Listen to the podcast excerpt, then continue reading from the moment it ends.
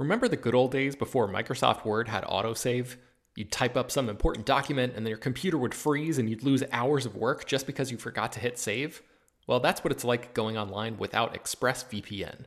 Every time you're connected to an unencrypted network, whether it's in an airport, a hotel, a cafe, or anywhere, your online data is not secure.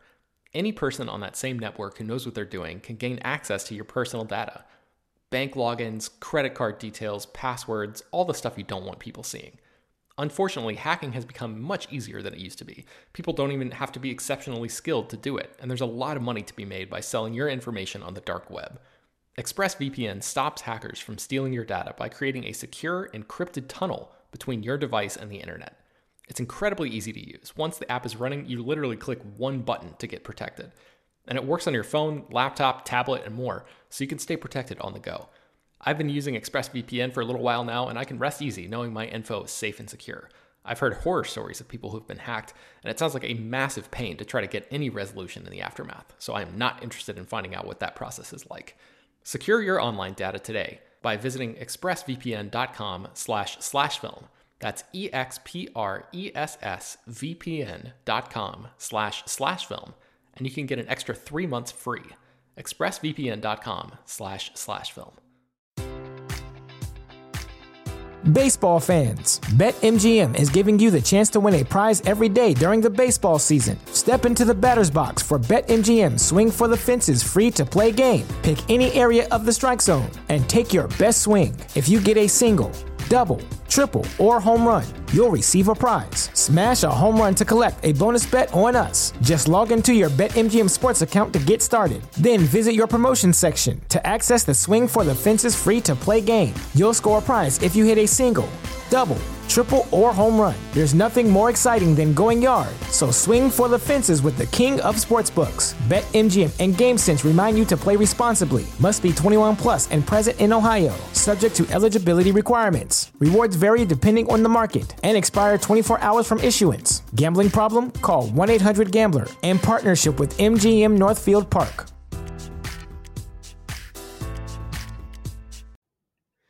Hello, everyone, and welcome to Slash Film Daily for Friday, March 26th, 2021. On today's episode, we're going to have a spoiler filled discussion about The Falcon and the Winter Soldier, Episode 2 Star Spangled Man.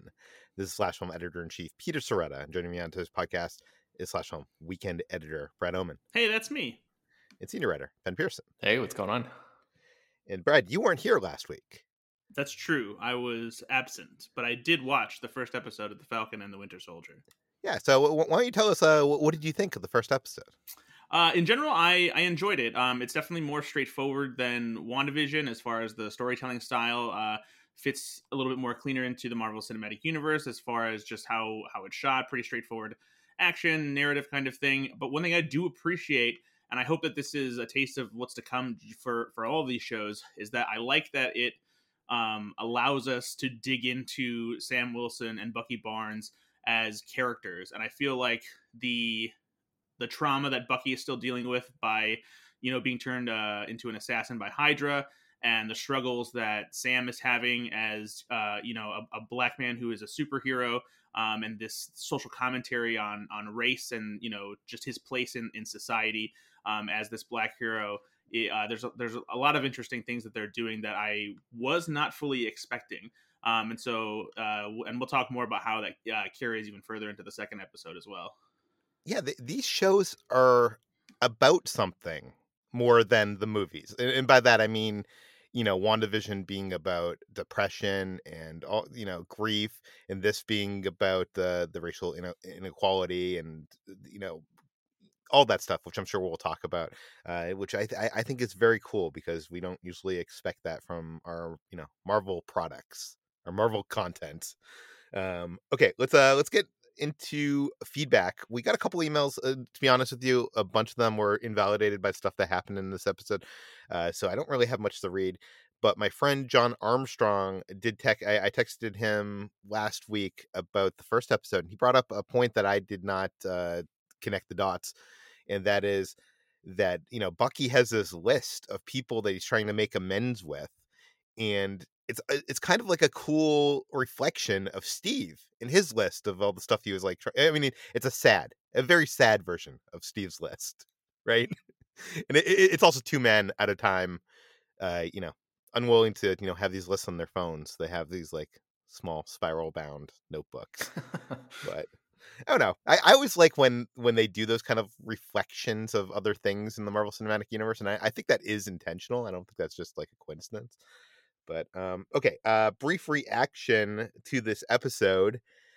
Uh, it, it's finally the Falcon and Winter Soldier, right? Like the first episode had these guys on their parallel tracks or the two separate tracks. This one they collide, and it's all about that collision and how these guys are gonna get along with each other to, to defeat evil in a in a time where they you know both have some serious issues with each other. And I, I, really like that the action in this one wasn't as good as the first one but I, I do like that they're bringing in all these new characters to the mix and it's it's certainly making this thing a little bit more interesting. Ben what did you think? Oh boy. Um i didn't like it as much as the first episode to be honest with you. I think uh I think a lot of this episode just doesn't really work that well. The action stuff, the the sort of dynamic between Bucky and Sam, which uh, to be completely frank, I've never super like latched onto and and that's never been my favorite dynamic of anything that they've been doing in the Marvel Really, movies. I love that bickering back and forth. It's like two brothers like it's real tough to get right in my opinion and I I feel like this um you know the in, in you know movies like Civil War and and other instances where those characters have appeared and done that bickering thing, it has been done okay. It's been better than something like Hobbs and Shaw, for example, which I think is like one of the worst examples of this kind of you know macho bullshit posturing um, back and forth. That's like a way more. That's a way worse version of this dynamic. But I have to say, in in this episode, and there there were several points, especially the uh, the therapy sequence, which we'll get to, um, it just felt like the I don't know. I, I, guess that that part of their relationship came to the forefront more, and I personally appreciate it when they're each like doing their thing and they're they're uh, focused on a task at hand instead of exploring the relationship between those two title characters, which I personally just don't find that interesting. And maybe I'm in the minority there, but um, but yeah, that, that's where I'm at. So because there was so much of a focus on that in this episode, uh, and, and because I don't know, I, I just I, I wasn't as high on this one as I was on the first episode. Brad, your brief reaction. Yeah, I completely disagree with with Ben. Um, I'm I actually I'm surprised that I'm finding myself uh, enjoying their dynamic even more than that I, I thought that I would because I've been hesitant to like be fully on board with the series just because it felt like it was treading familiar territory, the buddy action cop comedy kind of formula. But because of how they're digging into these characters and understanding the, the dichotomy between these two, I I like this approach of that. Uh, it's it's it's easy on the surface to see. It's like oh they they like um, they have this little bit of like playful rivalry with each other, and that carries on throughout the thing. But it's a thing where the the rivalry I think feels genuine because they're essentially two people. You know, obviously they're forced to work together because they're both you know happen to be the close friends of Steve Rogers. You know, one from decades ago and the other one from contemporary times, and so they each reflect different values of what Steve, you know, uh, found to be the good in people and like people that he thought deserved, you know, a I guess a second chance. You know, uh, Bucky deserved one on a more extreme level after being turned into an assassin by Hydra, and Sam deserved one after you know, um, you know, previously being in the service and then uh, taking time to focus more on you know veteran affairs and taking care of people who had previously been in the war. And so I, I like the idea of bringing these two together and them having a little more depth as opposed to just throwing two characters together who constantly bicker. And but even then, the the bickering itself, uh, the dynamic between them, I find really funny. The conversations they're having, it's it feels really natural.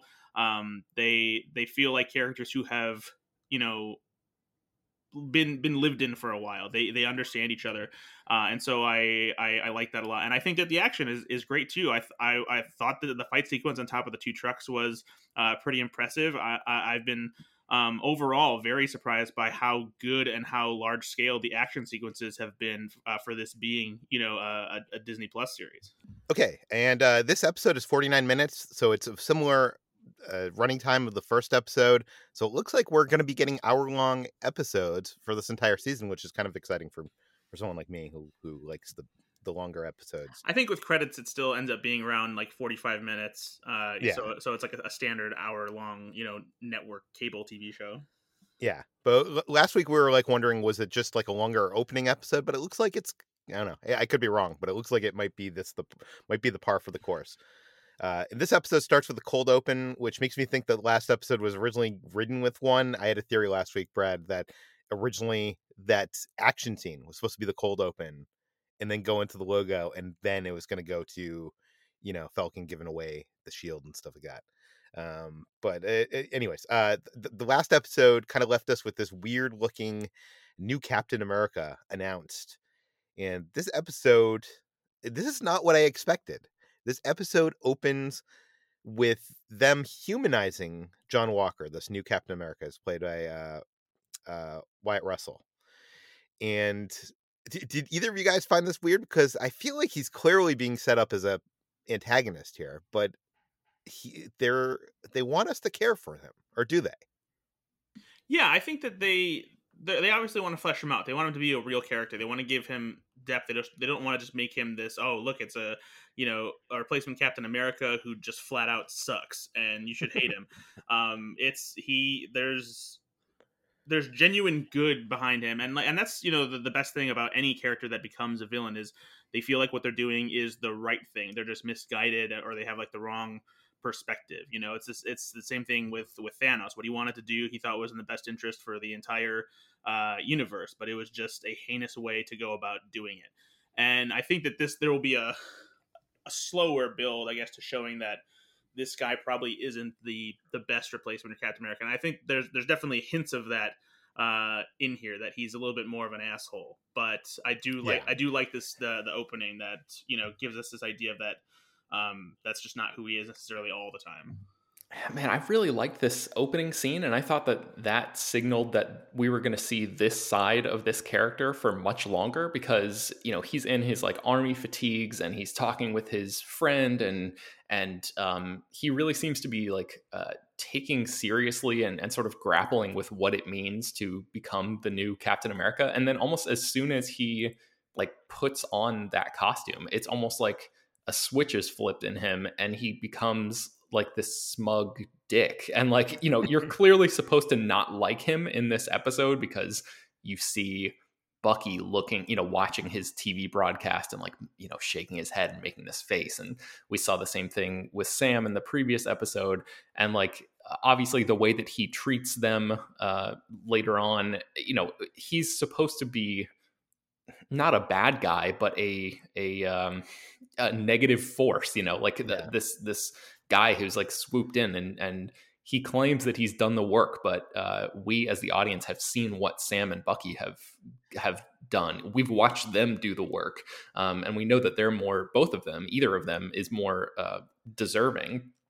Um but i i loved the the opening because i thought this was going to be oh wow this is going to be a little bit more complicated than just a sort of black and white thing but really i thought as soon as he put on that costume it was like oh well there goes a little bit of the nuance that they had set up in that opening but Yeah. um, i would love it if that sort of nuance came back if that's even possible i'm not sure how consistent of a of a characterization that would be um, you know if that if we suddenly saw you know peeks into his psyche in in future episodes or something but um, yeah i was a little disappointed with that. The, the filmmakers involved here seem to be interested in those kind of things. We'll see if you know the Marvel machine, you know, turns into the Marvel machine or not. Uh, but he's having this conversation with this actress named Gabrielle Byndloss, and when I and he's having this conversation in this uh, locker room of his old high school football locker room. And when I watched this episode for the first time, I thought that maybe this woman was a high school sweetheart that he had to leave behind when he went on his tour of duty or something like that. But uh, the credits say that she plays Olivia Walker, so that is his wife. Do you, do you think we're going to see more of her in the show? Uh, well, I, I, guess I hope so because hopefully, you know, her presence would would serve to ground that character a little bit more, and and maybe he would uh, not be, you know, he seemed to have a, a, good relationship with her in that the very few minutes of screen time that we saw in that opening. So yeah. maybe if she comes back, she will serve to sort of help humanize him. I mean, even though that's uh, a little bit of a reductive use of that character, I, am not sure how much room there's going to be for her to be able to like make a real yeah. impact in this series. But it, it, seems weird to introduce that character because it seems it seems like you could relay all the information to the other character that's there, that Lamar Hoskins. Mm-hmm. This is the his friend who he served with, uh, aka Battlestar and uh, he t- tells to him uh, that he's tired of the meetings, the speeches, the parades. He just wants to do his job, and Hoskins reminds him that this is his job. And uh, Hoskins is played by Clé Bennett, I think is how you pronounce it. Uh, he played. He's played. He's like one of those actors that you see in a billion TV shows playing cops or military people. He uh, showed up in things like Flashpoint, Rookie Blue, Heroes Reborn, The Expanse, Jigsaw, Designated Survivor, Homeland and uh, he also played Sage in on the Tick. So I think, Brad, did you see the Tick? I, I think Sage is one of the char- the costume characters, right? I did not see the Tick. I, I oh, am. Wow. That's one of my uh, pop culture blind spots. I feel like that that would be a show that you would like. I, I don't know. I haven't seen it. I thought, the, yeah, I thought the same, but I just I have never taken the dive. Yeah, uh, in the comics, Battlestar, who is Lamar Hoskins, uh, was introduced in 1986, and he became the fifth character to assume the alias Bucky before taking on the name Battlestar. So, uh, what what that means for the show, I don't know. Uh, w- what do you think of Hoskins in the show? Like, it, it seems like he's kind of a reflection of what Bucky is to Sam, right? Yeah, I think so. I think he's. Um, I, I was worried when when we first saw this character that he was going to be like the equivalent of uh, of that uh, archetype that you've seen so often that um, you know from 80s movies and then movies that parody 80s movies where like he's the the number two guy to the big bully who's like yeah boss tell him you know like that that, that thing like just repeating everything that the guy says the the, the yeah. main villain says um, but it seems like there's a little bit more to this character i i um again, I, am not sure how much room this series is going to have in in what we have four more episodes now um, to really like dig into this guy's psyche and like tell us uh, a lot about his worldview and and all of that. But he is a black character, and I'm curious, you know, like if he is going to um, r- relate to Falcon in uh, on those terms. Uh, in if there's going to be like a literal conversation that those two characters have about their race and uh, their service to the country and what you know their standing is in the country and all of that kind of stuff. It seems like there could be an opportunity there to sort of uh, bridge a gap between the Steve or the um, sorry uh, Sam and Bucky side of things, and then the yeah. the Battlestar uh, new Captain America side of things there, um, because the show is so has proven to be willing to embrace and and sort of lean into topics of, of race and and uh, social class and things like that. So um, that would be cool. Uh, but yeah, I'm not sure if he's ever if he's gonna get more uh, more screen time. Brad, what did you make of this character? Yeah, that's kind of where I'm at too. I'm, I'm curious as to how that their relationship will, you know, come into play as far as the overall dynamic and like the thematic elements of race, and and that goes for uh, Walker's wife too, since she's she's a black woman, and so I'm I'm interested to see if there will be something that comes to a head with Walker as a character where he, you know, essentially learns something about you know Sam's experience as as and as far as what what it would mean to have you know Sam as Captain America as opposed mm-hmm. to bring bring in someone like Walker to replace Steve Rogers. Yeah, that's a good point. Okay, so Hoskins mentioned Star Spangled Man, which is the title of this episode, but was also the song that Steve used to come out to like during like those USO tours, and it's also the song that's played by the brass band when uh, John Wilson uh, makes the appearance on the field here. Uh, the new Captain America is being interviewed by his in his old high school football field for Good Morning America because synergy. Synergy, yeah. Disney owns ABC and ABC does Good Morning America, but for some reason he's being interviewed by Sara Haines, who is not one of the hosts of Good Morning America. She's a co-host of The View for over 600 episodes. Why? I don't know. But anyways, um what do you think of the new suit here? I think I like it. I like that star with the A logo on his chest and it's also on the helmet. I like the parts of it. I I don't like the stripes across the front of it because it looks like a almost like a, a circus performer's jacket or something like that, like something you would see in the the Greatest Showman if it were like turned into this big U- USA show. Uh, Yeah. But I do I do like like certain aspects of the design. Something we didn't talk about uh, last week, Peter, when we saw this new uh, uh, iteration of this costume, is that he has a, a holster and a gun, and we see him use the gun in this episode, and it's just such a uh, I was going to say stark contrast, uh, a stark contrast um, between you know Steve Rogers who has this shield and like the shield is the thing, it's the symbol, and and that is such a um, a powerful image versus a shield and a gun, which this new Captain America just uses.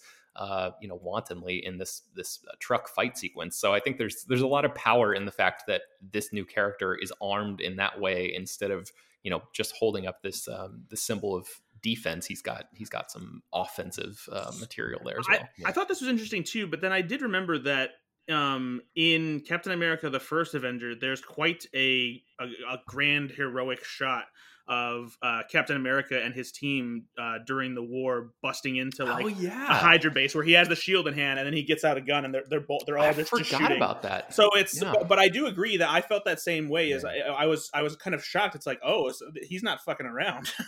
Huh. So, am I misremember? Did he lose that gun? Um, you know, when he became like when he got into the modern era, Brad? Do you remember? Because that that wasn't part of his costume in the later movies, was it? no, he he didn't have a gun when he came back uh, after being on the ice for for all those Okay. years, and so I, it was never something that was addressed like, oh, you're not carrying a gun anymore. It was just something that he didn't do anymore. Right. I- Okay. I, don't even think he used it that much in that first movie. I think it was just that like one shot or maybe another shot too. But it No, wasn't that's like a good he was. I'm, I'm glad wielding his that. gun a lot. But yeah, in the comics, you know, he never had a gun. He chose the shield because he felt like the shield would uh, better uh, embody what you know a character like Captain America is trying to to stand for. Um, the interviewer gives John Walker's backstory, claims that he tested off the charts in every category, and we see him wielding the shield in a way that doesn't look human. It looks almost like he has superpowers. Then moments later, he says that he doesn't have any super strength. Wh- what do you guys think is up here? I I don't know which part did you think that he exhibited super strength in? When he was throwing, when he showed throw the shield, and it like went through a bunch of things, and then like came back to him. Like it didn't seem like something a normal person was capable of doing. It so felt- I, I think that's a fair perspective, but I think that that's just how the shield works because they've they've talked about how the shield kind of defies physics, and I feel like it's the kind of thing with training you can figure out how to throw it and get it back to you. And he he's definitely a strong person, but I mean, look at you know Falcon doesn't have any superpowers either, but he's also um, you know would be able to do that as well. yeah, I, I love mention- that that part. I like the the um, footage, the training footage of him throwing the shield. It just Yeah. looks so cool. Um, Yeah. So even though you you kind of are meant to hate this guy, it's like, damn, he's really good with that shield. I should mention that in the comics, both him and Battlestar did take the super serum. Um, what do you guys think of Wyatt Russell as a whole in the, this episode? I, I, like, I, I don't know. I love his uh, short haircut because we're usually seeing him with longer hair, right? And uh, I think he's very good at playing that like on the line of like you don't know if you should like him or hate him. Like sometimes he's smug and sometimes he's very relatable. Yeah, absolutely. He's he's got an all American vibe to him for sure that makes him feel like he could easily be a new Steve Rogers. But it's one of those things where after you spend some time with him, you kind of understand. It's like okay, so he's it's um, I guess. Uh, I, earlier when you were talking about about um, him, it reminded me of Jerry Maguire, where I I feel like this is a character who plays with his head and not his heart. He's it- it's all business, and there's not necessarily passion behind it once he reaches a certain point you know like if if he's pushed then like he has no problem fighting back and i think that it's there's steve rogers had lines and i feel like uh john walker doesn't have those same lines Yeah, that's the thing. He he doesn't seem like a um a morally irredeemable uh character like somebody like Tyler Hayward from WandaVision where it's like, you know, as soon as you sort of understand what that character's motivation and endgame is, it's clear that he is like a um you know, not a super villain, but a like a purely villainous presence and this it, there's enough of a sliver of humanity into that Wyatt Russell Yeah. uh, brings to this character that you feel like if you know all he needs is like a perspective shift, and he could be you know he could be a good guy. He could be a character that actually sticks around. Um, you know, well beyond this this show, if Marvel wants to use him in that way, if he you know, I feel like such an old man saying this, but like change your attitude. like, you know, just uh Shape up like, or ship out. yeah, exactly. So In, in- in the comics, he does become a different character, right? Like he's not Captain America. He's um. Oh my god, the um, it's- Patriot something. It's, Some- U, it's it's U.S. agent, isn't it? What was that, Brad? Did we lose Brad? No, I'm here, but you guys cut out for a second for Okay. me as well. no. Uh, let me put a time code. This is gonna be great. Uh, okay, can you say the name again? It's U.S. agent, isn't it? Yeah, you you are Oh, that's correct. right. Okay, so Bucky and Sam share their first scene for the first time in the series called Falcon and Winter Soldier, and Bucky gives Sam a lot of shit for giving up the shield. He's very disappointed in him. And uh, there's this whole fun exchange about androids, aliens, and wizards, the three villains they usually fight. And uh, at the at the end of the scene, Bucky claims that he did read The Hobbit in 1937. As uh, some, I came across this tweet from Alexis Ned on Twitter that pointed out the initial run in 1937 of The Hobbit came out at the end of the year. It was only 1,500 books. So, are we to believe that Bucky was a 20 something year old man living in Brooklyn that bought one of those 1,500 books of the initial run? I mean, maybe he was just in the right place at the right time. so, Sam and Bucky are going on this mission to Munich to chase the Flag Smashers, the group we saw in last week's episode. Uh, Bucky questions Sam about his plan, and Sam says, I have a plan before jumping out of the plane. Uh, we saw a similar thing happen in the Avengers where Steve was asking Tony uh, if he had a plan, and Iron Man says he did the same thing before, you know, diving out of the, the plane. Uh, Bucky jumps out of the plane at less than 200 feet and survives the fall with no parachute. And uh, they they find some superhuman people smuggling some big crates, believed to be some kind of vaccine. Uh, Bucky and Falcon have a great back and forth, uh, or if you if you listen to Ben, a, a bad back and forth, arguing like two little brothers. Um, I don't know. I, I like it. I like when you have this in the middle of action, which I guess is the same thing as what they did in uh, Hobbs and Shaw, and it was so horrible in that movie. But uh, uh, they see a person in the back of one of the trucks that is taken off, who they think is a hostage, but it turns out to be Karli Morgenthau, who is played by the actress who played Enfys Ness in Solo, a Star Wars story. So, is this going to be her legacy, where she's she's playing like a small young woman who you don't expect to be the major leader of a big pirate gang? I mean, she's certainly carving out that niche right now. I think her career is uh, is nascent enough where talking Yeah. about her legacy seems a little premature. Yeah, I know. I'm just kidding. uh, they have a big action scene fighting on top of the two semi trucks, and it, it's kind of fun, but I don't think it's as big or as cool as last week's. Um, the the new Captain America jumps out of a copter and joins the fight alongside his friend uh, Battlestar. What, what did you guys think of this action scene? Brad, it sounded like you liked it, right? I did, yeah. I think it's really cool. Um, I I like the choreography in it. I, I love how they use the um the trucks maneuvering around to do some interesting things. Uh, with just how Falcon and Bucky uh, navigate the the fight, and you know how the super soldiers uh, really just kind of you know kick their ass. um, and it's I think it, it re- really ramps up to once um, the new Captain America um, and Battlestar show up and you know starts throwing around the shield and stuff. I I absolutely loved the very quick shot um, when Cap throws the shield and it comes back and Bucky is the one who catches it and like just without even like flinching, Cap just grabs out of his hand and just the quick glance he gives, like, "Are you fucking kidding me?" Mhm. I also like uh, the moment where uh, his friend Battlestar gets thrown off the truck and and John throws his shield to catch yes, yeah, that him. was awesome. Yeah, that was a cool moment. Um, I will say this about this big action scene is that it it looked like usually with big superhero stuff, the geography of what's going on is kind of a mess, and you're seeing close-ups and stuff. I feel like they animatic the this scene to death because I felt like I knew where everything was and what everything was going on at the same time, and I, I, yeah, I wish I wish that of any action scene. Um, the Captain America throws his shield under Lamar. Like I said, uh, Karli punches John Rogers off the truck into a car, and John Lamar pick up the reluctant Sam and Bucky. Uh, we learn that John and Battlestar found them because they traced Sam's drone, Red Wing, which is government property. Which, uh, I guess, I don't know. it's, it's, I'm guessing there's that's going to come into play later on, as well. Uh, they mentioned this group, the GRC. This is the Global Repatriation Council. They're a group in charge of reinstating citizens who have been who are blipped away, restoring their health care, social security, and things like that.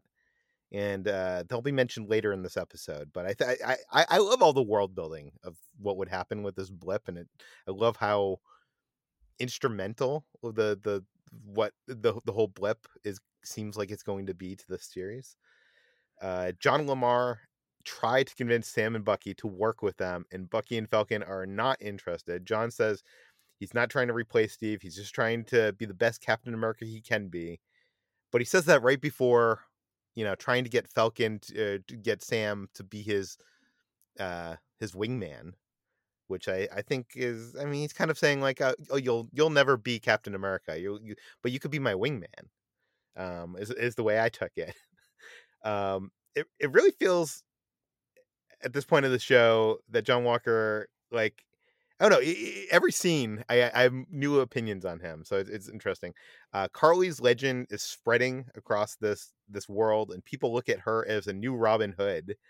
So the question is how how is she taking from the rich and giving to the poor? We we haven't really have we explored that? Have they told us?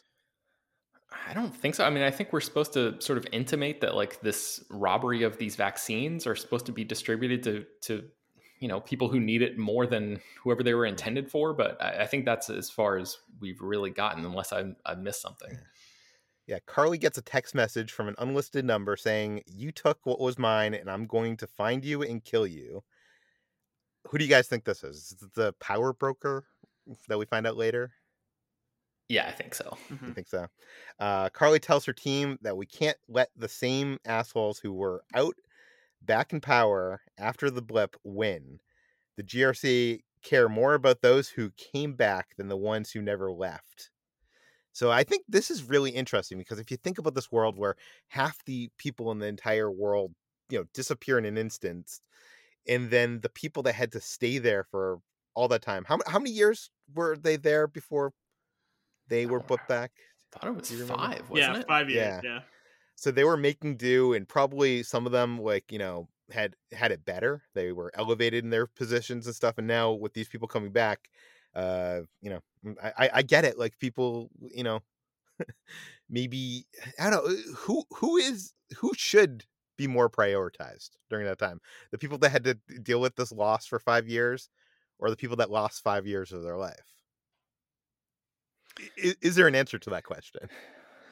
I don't, I don't think so. Um, but it's a, I mean, certainly a tough situation. I'm glad that they're trying to grapple with it. I just wish that the exposition stuff was delivered a little bit more smoothly across this whole show. Really, like the, yeah. the first half of half of this episode, like the the uh, John Walker um, interview, you know, with Good Morning America, she like pauses in the middle of it and like, wait a second, I think you're being a little too humble, and then proceeds to read off every stat about him like to his own face. Like, there's a way to tell the audience that stuff without, you know, sort of breaking into the reality of the world and and asking us to accept that it that mind. way. And and the same thing with the with the GRC when that's first brought up. It's like you know one of the characters in the back of the the van is like, oh, the GRC this. And I'm like, oh, this is cool. I, I, appreciate that they're like throwing us into the deep end and like not giving us the full context for this. Maybe they'll bring it up in an interesting way later where it will answer this question. And then immediately, you know, Sam, like the next sentence or something, Sam is like, oh yeah, the global reparations, you know, committee or whatever. like, okay, you know, let's think about the reality here. Every character would know what that stood for. So there's no reason for him to actually say that allowed except to relay that information to the audience. And it's just a little awkward. And I know this stuff happens in every movie. I just think Marvel has been better than that in the past. And I, I just I wish that they would Um, I don't know. Maybe it's a different thing in TV, um, and TV writers are, are you know used to handling and, and sort of doling out exposition in certain ways. But I, I just uh, it felt a little awkward to me. I mean, I agree with you. I will disagree with the Good Morning America because I feel like that's what they do on Good Morning America. They're like, it, it, it, it's that's just how interviews go. I think, or maybe maybe that's my perception of Good Morning America. I don't know, but yeah, I agree. This whole GRC thing was a little clunky, and I had to rewind and be like, wait, wait, what? just felt just so weird. Um, so Karli asks uh, her group for a commitment from um, because tomorrow, quote, there's no going back. So, what do you guys think they have planned? Seems like something big. No theories. Man, uh, yeah, it's tough to say. I don't. I don't know. Like Brad, based on what we've seen of this organization thus far, you know, there there's like a. Uh, is there a connection to the their appearance in the first episode and this? Like, is this part of the same heist? Is that what's what's happening? Yeah, I'm I'm not entirely clear sure. to you. No, I'm I'm not entirely sure. I, I and I think that them being vague about it is probably intentional. Like, and we'll probably learn what their their big move is, and that maybe it might have some kind of impact on the Marvel Cinematic Universe at large, out, outside of just this series. Um, but and what I but what I also do wonder is how it will either go along with or contrast what uh, Zemo will likely be up to, because we know that he's not just going to be stuck in that cell. Um, you know, there's footage of him in trailers and whatnot, uh, being out and wearing the you know the purple mask that he wore in the comics. So I'm curious if you know, I wonder if this is something that Zemo will align himself with. If they their plan is to break Zemo out because maybe they know his perspective aligns with theirs. Uh, you know, I, I'm not sure one thing I was wondering is like if this is a vaccine, like so they have all these crates of something that we think is a vaccine. You know, some people think it's super serum. I'm not sure how that would play into things. Um, we know that the show, we've been told that the show does have a pandemic subplot of some kind because that was reported in the news. So I'm wondering if it could be possible that they're going to set off a bioweapon and have the vaccine to give them the power and give the power to the the people that are with them maybe is that like reaching oh interesting uh because then they could just issue it out to half the population and get that could be a way to sort of return things to a, a blip world yeah. is that what you mean yeah that's what i was suggesting but I, I don't know that that might be like too big of a thing for this this group seems super small that's a lot of death for a Marvel property to uh, to yeah. roll out, because um, that seems like something that would be more permanent than uh, than a snap, you know, where characters could come back. But that would be that would be interesting and sort of in line with their um, you know their sort of worldview. Well, I'm not going to say that they get away with it, Ben. Like they could, right. you know, get stopped. um, but okay, Bucky tells Sam that there's someone he needs to meet, and they go to Baltimore uh, before they go to this house that they're going to, they meet this little kid who calls Falcon the Black Falcon. What do you guys think of that whole interaction? Um, I think it's just uh, you know, a way to sort of um humanize the characters a little bit and and give us like a, a small sort of moment of levity and uh, give us a little bit of an insight into how Sam thinks about himself. Um, so yeah, it was just a you know a nice little moment. I also think that there's a little bit of maybe uh, commentary there too about how um, you know there are certain superheroes that have been you know given a moniker that dictates uh, their their race. Natalie Portman is the female Thor. Yeah, to, or, you, you, know, know kind of... yeah. So like calling him Black Falcon almost seems like uh, in some ways reductive, but at the same time, on the other side of the spectrum, I part of me wondered if maybe it was a way of um, his dad, you know, being proud and calling him Black Falcon because he is a black man and wants that to be something that's that's prominent. So I yeah, that's what I was thinking too. Yeah, there's a couple different ways to read it. I think. Yeah. Okay. So they, so they find the slightly rundown house and they meet Isaiah Bradley. He's played by Carl Lumbly. This is a 70 year old actor who is a veteran of uh, television and screen. He's had 177 roles over the last like 40 years. And notably, he played Marcus Dixon on Alias. He was a detective in Cagney and Lacey. He recently was in Doctor Sleep, and he voices Manhunter in a lot of the Justice League animated movies. Um, it's also worth noting that we meet his grandson, Eli Bradley, who in the comics plays Patriot, one of the Young Avengers. In WandaVision, we met uh, Wanda and Vision's children, who are some of the Young Avengers. It seems like they're building up to the Young Avengers. Do you think? Do you think they're setting up Eli Bradley to be part of that group? This seemed more just like a little comics nod to me um, yeah. than than anything. But uh, I guess there there's plenty of opportunity for him to become a bigger presence later on if they choose to go that route. Yeah, fair enough. Uh, Isaiah has a history with Bucky in the 50s. Bucky says that he's not a killer anymore, and Isaiah says you can't wake up one day and decide that what you're going to be. It doesn't work like that, or maybe that does for you. Um, what did you think of this whole interaction between them? What do you think, Brad? Uh, I think it it fits in perfectly with what started, you know, in the first episode where there's this there's these underlying um, you know, racial tones and thematic elements that will be playing through and uh, Sam's place as a black superhero. And in this case, the, I think this commentary comes from the fact that uh, Bucky is fortunate enough that he's able to uh, shake this image as an assassin uh, in some ways simply because he's you know a white guy and Isaiah Bradley hasn't been so lucky. Um, you know, this this is a character from Marvel Comics who was uh, part of a a, a large uh, experiment where 300 African American soldiers were served as uh, test subjects um, for the super soldier serum to create more people, and most of them died.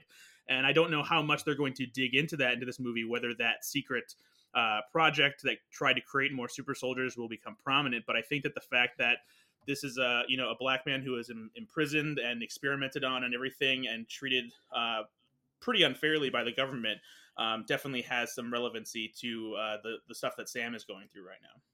Yeah, and then they're told to leave. Sam argues with Bucky in the middle of the street, and this draws the attention of a couple white police officers who begin interrogating Sam before they realize that he's Falcon and apologize. Uh, I think this is a great scene. By the way, I, this the the first few episodes of this show, right, at least the first half of the show, I think was filmed in 2019, before the pandemic, before uh, the Black Lives Matters, like the big protests and stuff like that. And it, it it's so interesting that this show, if if this show was able to have that scene in there before that time, like how uh I don't know. It, it, it seems like they, they they had their their hand on the pulse. What do you guys think? I mean, unfortunately, that pulse has been pulsing yeah. for many, many. Oh yeah, decades, yeah. I'm, not, I'm, I'm not saying it's not it's nothing insightful, but like it's it's interesting that a big Marvel thing has that, and it was filmed before. Yeah, I, I guess you're right. Like it, it's stupid to say that that's you know commendable. well, it's just I, I, think I think you bring up a good point in that it's yeah. those issues have certainly become like uh, more in, in, the forefront uh, yeah. in, in, the wake of last year, and that's something that that people might view through a, a different lens now. But I think for like you know for for Malcolm Spellman and like any black creator in in Hollywood, this is like this is day to day life kind of thing. Yeah. You know, very true. Uh, in the end, they end up arresting Bucky because he didn't show up for his court mandated therapy session and it's interesting here that even when they arrest Bucky, they kind of apologize for having to take him into custody, uh, compared to how they treated Sam at the beginning of this interaction. Mm-hmm. Just like, yeah, the difference there. Um, John Rogers gets Bucky released. John says, Walker? Or, sorry. Yeah, where did I get Rogers? John Steve Walker. Rogers. yeah. John gets Bucky released and says that Bucky is too valuable of an asset to have him have to uh, adhere to these regular therapy sessions.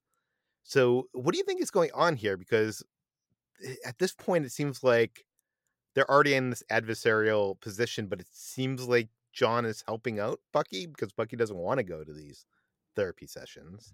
What what is what is his end game? Is he trying to get them to join him still at this point? Yeah, for sure. He de- he thinks that there's still a chance that they can work together, that they can uh, te- team up, and so he's doing him a favor, uh, maybe as an act of good faith of you know helping him out and hoping that he'll follow suit and do it. But you know, I think this also you know leans into more about giving us an idea of uh, John Walker as a character because Steve Rogers wasn't the kind of guy to throw his name around, throw his authority around, and you know dictate who should do what. You know, he until somebody like essentially put him in the position of being a leader when he was forced to. Whereas we see, you know, Walker doesn't hesitate to, you know, put in a good word and make things happen. He's posing for selfies with people, and so he's acting much more like a, a celebrity and using his, you know, name to do things rather, um, unlike Steve Rogers was. Yeah, Yeah, and and there's there's- I so think full it- of himself too, like in Yeah. that scene in the police station. Yeah, and there's that that line where you know he's like, "Do whatever you have to do." Uh, you know, we've got some unfinished business, him and I, and same for you, Sam. Basically, so uh, I that seems a little bit more um, ominous than just like we have a mission to complete. To me, it seems you know you don't. Re- that's not really something that you say unless there's some sort of uh yeah like ominous intent behind it. You know, um, so I, I wonder like what exactly he he wants from them at this juncture. Yeah. Well, they meet with Dr. Raynor. She demands a session with both of them. And it's almost like a couples therapy session. Uh, it's a lot of bickering. Uh, there's a staring contest. Bucky confronts Sam about giving up the shield Steve gave him, and there's uh, that that really sad line that like you can see, you know, what this means to Bucky, where it says maybe he was wrong about you, and if he was wrong about you, he was wrong about me. What do you guys think about this scene? Yeah. Oh, go ahead, Brad. No, no, I, I was just gonna say I, I dug it. It's um, it's definitely a little on the nose, but you know that's not to be um unexpected in in these kinds of situations. Sometimes you just have to lay it out there. But uh, I thought Sebastian Stan delivered it really well. You know, there there was power behind it, and you can tell that it's something that as um as a character, Bucky is concerned about whether or not he can actually be redeemed because he doesn't view himself himself as being fully redeemed. You know, in the previous episode, he talked about how he got a little bit of time to himself in Wakanda to kind of uh, rejuvenate and recharge and kind of get a grasp on things, but he still hasn't had much time to deal with uh, his past and his trauma, and so he's I think he's hoping that what Steve saw in him is true and that he can be redeemed, and so he doesn't want you know uh, the, his trust to be misplaced. Yeah, Yeah, I think that's well th- well said. I, I I've already mentioned that I didn't, didn't really care for like the the jokey part of this, but I think that line that you read, Peter, the if he was wrong about you, then he was wrong about me line. Um, like you said, uh, Brad was it was- is delivered with some serious power behind it, and I'm glad that it's that uh, that that is the underlying thing, uh, the position from which Bucky is coming, because you know, for this whole episode, really, he's sort of needling Sam about like, why'd you give up the shield, whatever. And for me, I was wondering if he was going to come around to the idea to to actually say out loud, like, you know, Steve, like you didn't deserve it. Basically, if you if you turned it in, maybe Steve should have given it to me, like that kind of mentality. But instead, Ah. um, it came to if he was wrong about you, then he was wrong about me, and and you know that that uh, gives us a window into exactly the mindset that Brad just laid out. So I, I was I was really happy to hear that that was the the motivation there instead of the other thing. Yeah, exactly what you said. Uh, Sam says it was his choice to make, and Sam suggests that they squash their problems, work with each other to stop this threat, and plan to go their separate ways after.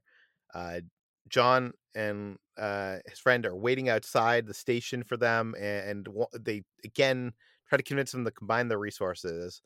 Uh, it is relayed that the group is taking the medicine they just stole to one of these displaced communities in Europe they don't know where she is now i don't know like a, a lot of this like exposi- expedition exposition like it, it doesn't even see like i don't understand where they're going with it like why they're going to one of these communities in europe like I don't understand where exactly it's headed or why I think that's part of the matters. Robin Hood thing, right? Yeah. Like the the idea that these people are displaced, um, I think has to do with the blip and and people Yeah. coming back, and then like you know if you uh, have set up you know in in a space for five years and then all of a sudden you have double the people that need to fit fill that space. Of course there are going to be you know refugee camps and things like that that um where people are fighting over resources and space and all that kind of stuff. So it, it makes sense i mean i think they say there are like hundreds of these camps set up uh, across central and eastern europe. Um, I think I think to your point though, when you were talking ab- uh, about all this, is like they're telling us a lot of this stuff, and we don't sh- we're not being shown it. And, Like I feel like the the language of cinema or TV is to sh- for us to learn by seeing it, yeah and just being told it. It just seems so weird. i don't know. agree Okay, so uh, Sam says because they don't work for the government, they're free agents, and this allows them to be more flexible, and thus they will not be working with them because you know why would they want to adhere to like you know all the the rules that uh, the new Captain America has to abide by. And John says a word of advice to them: stay out of my way. So that th- that again seems a little ominous there. Uh, the power brokers show up uh, and the flag smashers need to take off with their in their plane fast. One of the super soldiers sacrifices himself to prevent them from catching them. What, who do you think the power like what are the power brokers? Like so far like they've just basically been mentioned, right? Like or have did we see them in the first episode? I don't think we did. I don't think so. So what what do you guys think? Like who are the power brokers and what do they want? That's a good I guess question. they're the they're the ones that are in power that don't want the power to be I don't know, it seems like such a like a very vague concept. It right kind now. of seems like a government organization. Like there's a military force, you know, there's a bunch of like uh you know, like MCU vehicles, you know, like black uh SUVs and a bunch of soldiers get out uh, right outside of the the airport there and then there's like a guy who looks like he's he works for the FBI or something who like makes this call and says whatever he says, you know, like they got away, whatever and he's wearing a bulletproof vest and like a you know, it doesn't seem like a super villain organization. It seems more like a government entity. So I, I, I wonder what exactly they're getting at there. Now, I don't know about them in the comics, but I did some Wikipediaing, and in the comic books, there's a character named the Power Broker. He's a mad scientist who is kind of a satire satire on public obsession and uh, with health and fitness. And uh, you know how I mentioned earlier that in the comics, John Walker and Battlestar uh, got the super serum. Well, they got it from the character of the Power Broker. So Interesting. I don't know if that's related here. I don't know. We'll we'll see. Uh, I don't know how that how you even connect the dots because it doesn't feel like they connect aside from the comics, right? um, but okay. Uh, Bucky thinks as I Isaiah was saying that people uh, that my when he said my people he meant Hydra. Bucky's plan is to meet with Baron Zemo, who knows all of Hydra's secrets, and just then we leave with their our tease for the end of this episode. Like they they teased the new uh new Captain America last episode. They they go into this prison cell in Berlin. There's this classical music playing. There's this chess game in progress, and then we see just a just for a few seconds the side of of Zemo cut to black. Uh, what did you guys think of the end of this episode?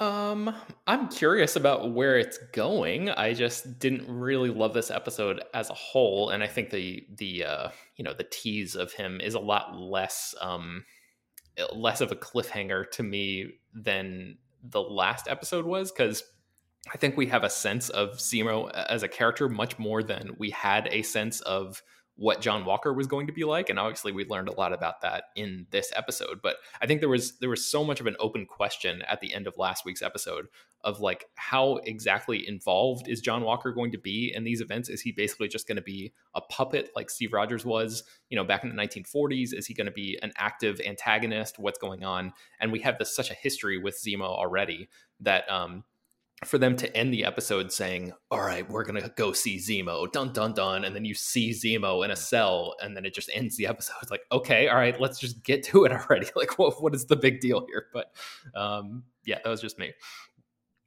Brad, what did you think of the Zemo reveal? I mean, we we we we knew it was coming, so it's not really like a surprise. Yeah, it wasn't. It wasn't shocking. If anything, it just it just piques my interest to see what they're going to do with him as a character and how he ties into into the rest of the story. Um, but yeah, I mean, and I I, like Daniel Bruhl, and I'm glad to see him uh, coming back and getting to do a little bit more. Um, let's get into the speculation side of things. In the comics, I learned that Battlestar would stage attacks for Walker to come in and save the day to look like a hero. I'm not sure they're doing that in this in this uh this show, but do you think do you think there's any way that that uh John Walker is working with the Flag of Smashers? Hmm. It's an interesting idea. Um, that it would definitely create a, a, conspiracy thriller kind of angle to this, where the government knows they need a way to to get people to believe in the new Captain America uh, now that Steve Rogers is gone, and creating a threat uh, like this would be something nefarious enough for a secret government organization to do uh, in order to instill that faith in people. Um, I think, yeah, I don't know. It would it would kind of be along the lines of you know uh, something similar to you know the the, the 9-11 conspiracies that are out there and things like that. You know that the government did these things to you know uh, strike fear in us and make help us to rely on the government more for our safety. So I mean, yeah, it's, it's interesting. Yeah. Also, in the comics, at one point, Walker was hired to to make uh, Falcon fail publicly to kind of discredit him. So I'm wondering if there's going to be part of that in the show at some point. But um, I guess that's it. Like eh, I don't know. Usually for you know when we were doing the WandaVision episodes, there was so much, so many questions to ask at the end of the episode. But I don't feel like there is that many questions here. Uh, where, where do you guys think we're headed? Like, what what do you think we're going to see in the next episode, other than you know obviously them coming face to face with Zemo.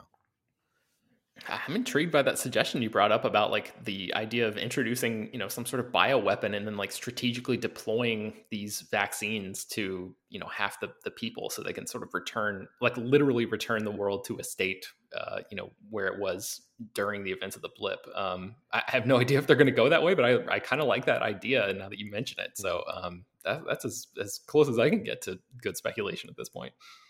Brad, what do you think? How do you think? Uh, how do you think Zemo is going to get out?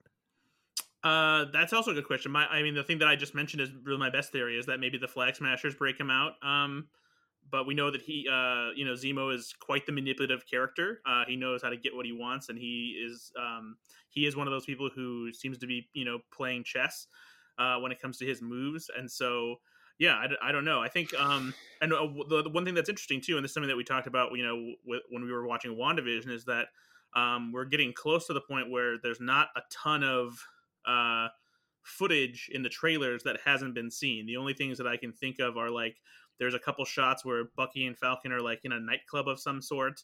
Um, and maybe just a couple quick uh, action beats that you don't really know what's going on. But otherwise, we're heading into uncharted territory as far as the footage we've seen. And Zemo out of jail, as you mentioned earlier. Yeah. well.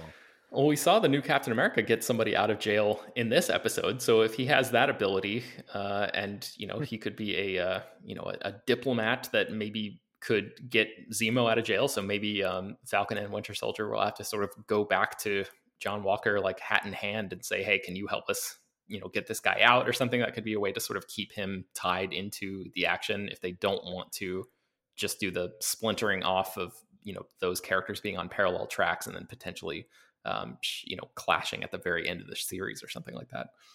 Do do we think that Zemo is going to be a positive character in this? Like, I don't know. I just assumed that he was going to continue being an antagonist, but they're going to work with him in some way. But I guess I don't know. Like, uh, maybe it'll be like a Hannibal Lecter kind of yeah. situation yeah. where like he's in jail for most of the series, and then maybe they get him out at the very end or something like that. I don't know, Brad. Have we seen like much footage of Zemo outside of well, there's like there's that I remember there's that shot of him like standing at a statue, um, like sort of mourning the the loss of the of Sokovia and like his family and stuff like that. But yeah, the uh, only, has there been more? I, there's one shot of him with the purple like ski mask thing on, and then another shot where he's walking and he has it in his hand, and it's like a slow motion shot. But otherwise, I can't recall any shots where like there's him involved in action or doing anything like significant that would make sense, you know, in the context of the show.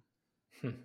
You can find more of all the work at slashfilm.com. You can find this podcast on Apple Podcasts, Google, Overcast, Spotify, all the popular podcast apps. Please feel free to send your feedback, questions, comments, concerns to us at peter at slashfilm.com. We like hearing your theories, your speculation. Is there anything that we missed? Point it out to us, and maybe we'll read it in an upcoming episode. Please head on over to our Apple Podcast page and write us a review. You could write just like one sentence or two, helps us out quite a bit. Thanks for listening, everybody. We'll see you on Monday. Baseball fans, BetMGM is giving you the chance to win a prize every day during the baseball season. Step into the batter's box for BetMGM Swing for the Fences free to play game. Pick any area of the strike zone and take your best swing. If you get a single, double, triple, or home run, you'll receive a prize. Smash a home run to collect a bonus bet on us. Just log into your BetMGM Sports account to get started. Then visit your promotion section to access the Swing for the Fences free to play game. You'll score a prize if you hit a single, double, triple, or home run. There's nothing more exciting than going yard. So swing for the fences with the king of sportsbooks. BetMGM and GameSense remind you to play responsibly. Must be 21 plus and present in Ohio. Subject to eligibility requirements. Rewards vary depending on the market and expire 24 hours from issuance. Gambling problem? Call 1-800-GAMBLER in partnership with MGM Northfield Park.